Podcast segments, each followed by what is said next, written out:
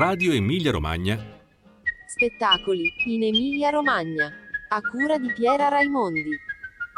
Occhio alla radio. Marmocchio, una specie di Pinocchio di marmo dei sacchi di sabbia.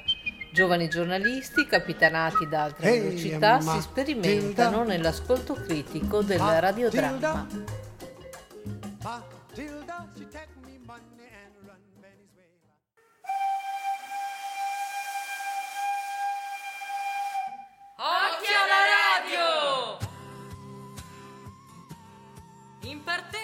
seconda stagione! Gli apprendisti della redazione si preparino a salire per un viaggio in cui ascoltare è essenziale. A cura di altre velocità in collaborazione con Officina Adolescenti.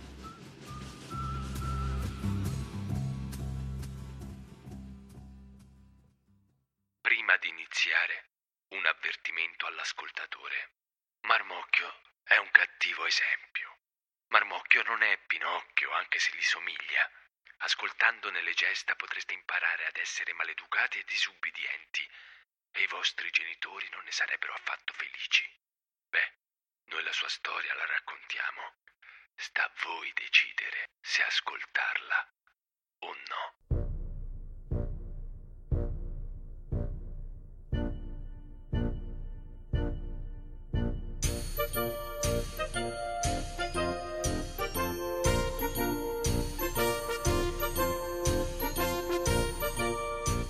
Benvenuti e benvenute a Occhio alla Radio.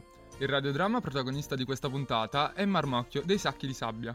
Siccome questa vicenda ricalca quella di Pinocchio, abbiamo un intervento di Wolfo Bukowski che ci parla di disobbedienza e con Nicola di Amelin esploreremo la storia del burattino più famoso del mondo.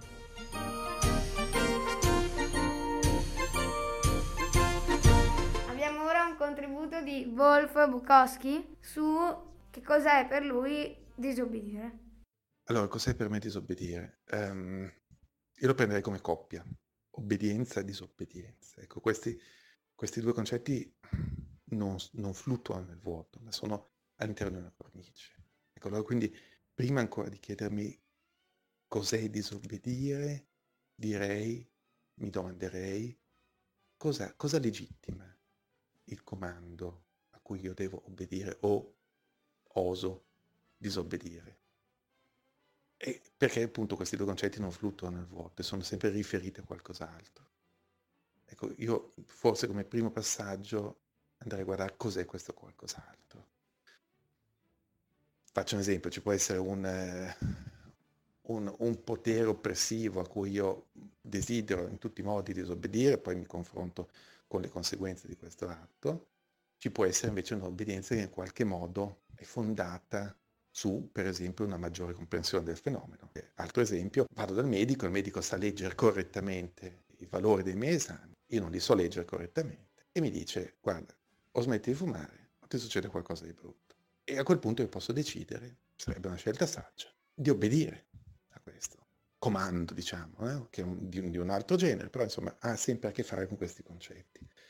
E quindi già, insomma, già abbiamo, secondo me, eh, complicato un pochino la vicenda.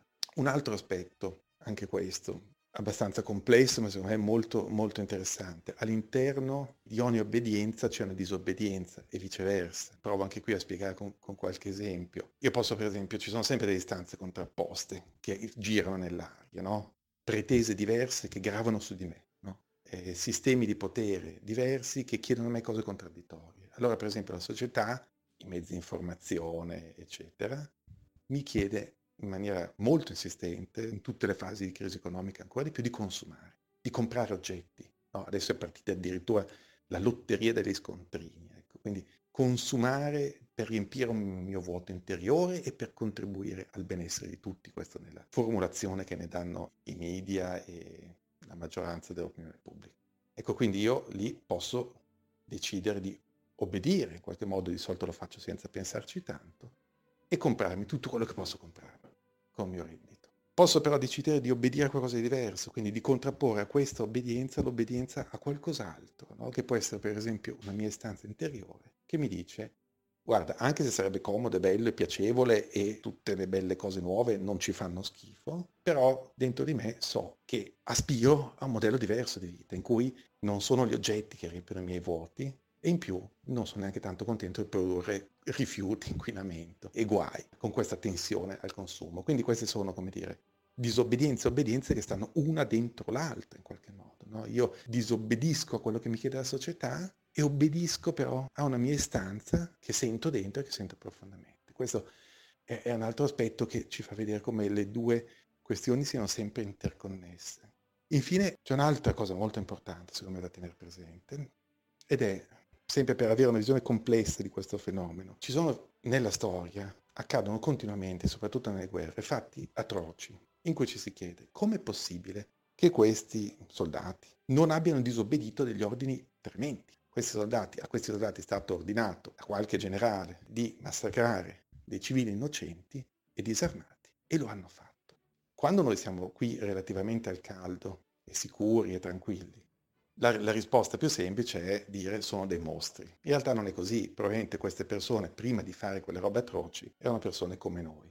Allora secondo me è sempre importante chiedersi cosa spinge l'obbedienza, cos'è che ha la forza di spingere gli umani a obbedire anche a delle cose terribili. Ecco, farci questa domanda, le cui risposte sono tante, no? La paura, la paura di subire ritorsioni, ma anche no, anche delle paure generiche che diventano invece talmente percepibili da rendere concepibili cose atroci. Come, come, è possibile, tramite l'obbedienza, trasformare delle persone in modo da fare commettere atti mostruosi? Ecco, questo è un altro aspetto estremo ma molto presente nella storia umana, che dobbiamo osservare e studiare, in qualche modo darci una spiegazione quando parliamo di obbedienza e disobbedienza.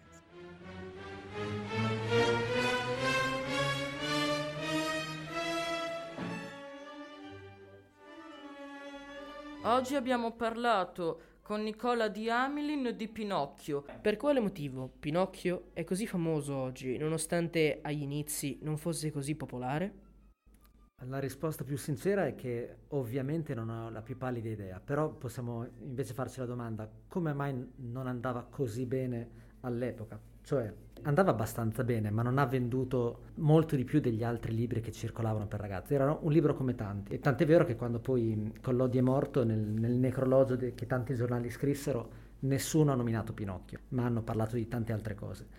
Ad un certo punto è successo qualche cosa. E qualcuno dice che si è trattato di due grandi critici che negli anni 15-20 hanno iniziato a spingerlo. E, ma chissà, io credo che ad un certo punto ci siano dei, eh, dei prodotti di finzione che riescono a intercettare qualche cosa di misterioso che c'è nell'aria.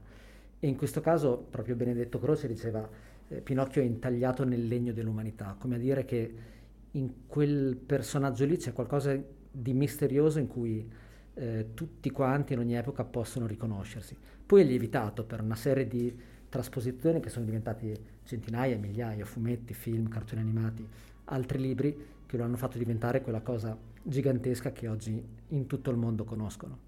Nel tempo le diverse trasposizioni di Pinocchio sono cambiate a seconda della mentalità dei bambini e della società? Il testo di Collodi naturalmente è rimasto quello, ma è stato utilizzato in mille e mille eh, diverse trasposizioni appunto in altri linguaggi o nello stesso linguaggio, cioè racconti, romanzi, ma poi fumetti, il cinema, il teatro, cartoni animati e sicuramente ogni epoca ha cercato di portare Pinocchio verso di sé. L'esempio più eclatante è quello che succede durante il fascismo, in cui eh, vengono prodotti tantissimi romanzi che vengono chiamati oggi le Pinocchiate, in cui Pinocchio viene spedito in Abissinia e inizia a fare il saluto fascista, è un balilla.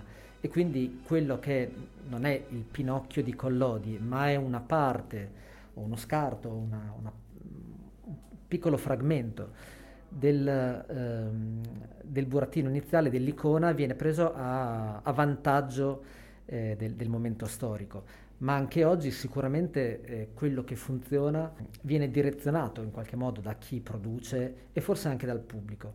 Eh, altro esempio che tutti conosciamo, anzi il più conosciuto, se noi proviamo a scrivere su qualsiasi motore di ricerca Pinocchio, di sicuro non vengono fuori gli illustratori classici e neanche contemporanei, ma viene fuori il Pinocchio di Disney, che è una, un pupazzetto tirolese molto lontano da, da come ce lo immaginiamo e, e, che ha delle caratteristiche anche molto diverse, il che non significa che sia un prodotto non riuscito, quello di Disney. È un'altra cosa che ha colonizzato ancora più l'immaginario. Eh, noi diciamo per esempio balena, ma Collodi non ha mai scritto la parola balena, è un pesce cane, eppure il film di Disney ci ha fatto eh, importare un altro animale nella testa che è quello. Quindi sì, le trasposizioni non solo cambiano continuamente, ma cambiano anche il personaggio iniziale nella nostra testa. Sapendo che Pinocchio nel racconto muore tante volte, perché secondo te Collodi non fa finire la storia facendo morire Pinocchio, ma invece facendolo diventare un bambino? Beh, intanto non sono sicuro che non muoia. Nel senso, eh, la scena finale in cui il, ragazzino biondo con gli occhi azzurri, tutto vestito bene, guarda il cadaverino di legno attaccato alla sedia, a me sa tanto di morte, cioè n- non è una nuova trasformazione come è già stato per tutto il romanzo, ma succede qualcos'altro, si sdoppia. E noi abbiamo il cadavere di legno sulla sedia e un ragazzino che quasi lo prende in giro, dice com'era buffo, com'ero buffo. E questa cosa è veramente molto inquietante, probabilmente molto più per un lettore adulto che per un bambino, che comunque sente il successo. Lì è, è andata bene, c'è stata la trasformazione, è diventato grande. L'adulto credo che senta più davvero un senso di morte, non c'è più quella cosa bellissima che era prima, bellissima perché era anarchia pura, era lo spirito dell'energia della terra, infatti è un pezzo di legno che, che corre e, e, dopo diventa un bambino come un miliardo di altri e anche abbastanza insopportabile. Quindi io il senso di morte lo, in realtà lo, lo, avverto molto forte proprio lì e credo che Collodi ne fosse consapevole, credo che abbia cercato di ritardare quel momento per uh, molti mesi durante le sue puntate e alla fine sapeva che doveva finire lì. C'è da dire che è entrato un po' il, un mito nell'immaginario per cui eh, lo stesso Collodi pare eh, avesse risposto che lui in realtà non, non ha mai scritto quel finale, ma forse non vuole soltanto ammetterlo.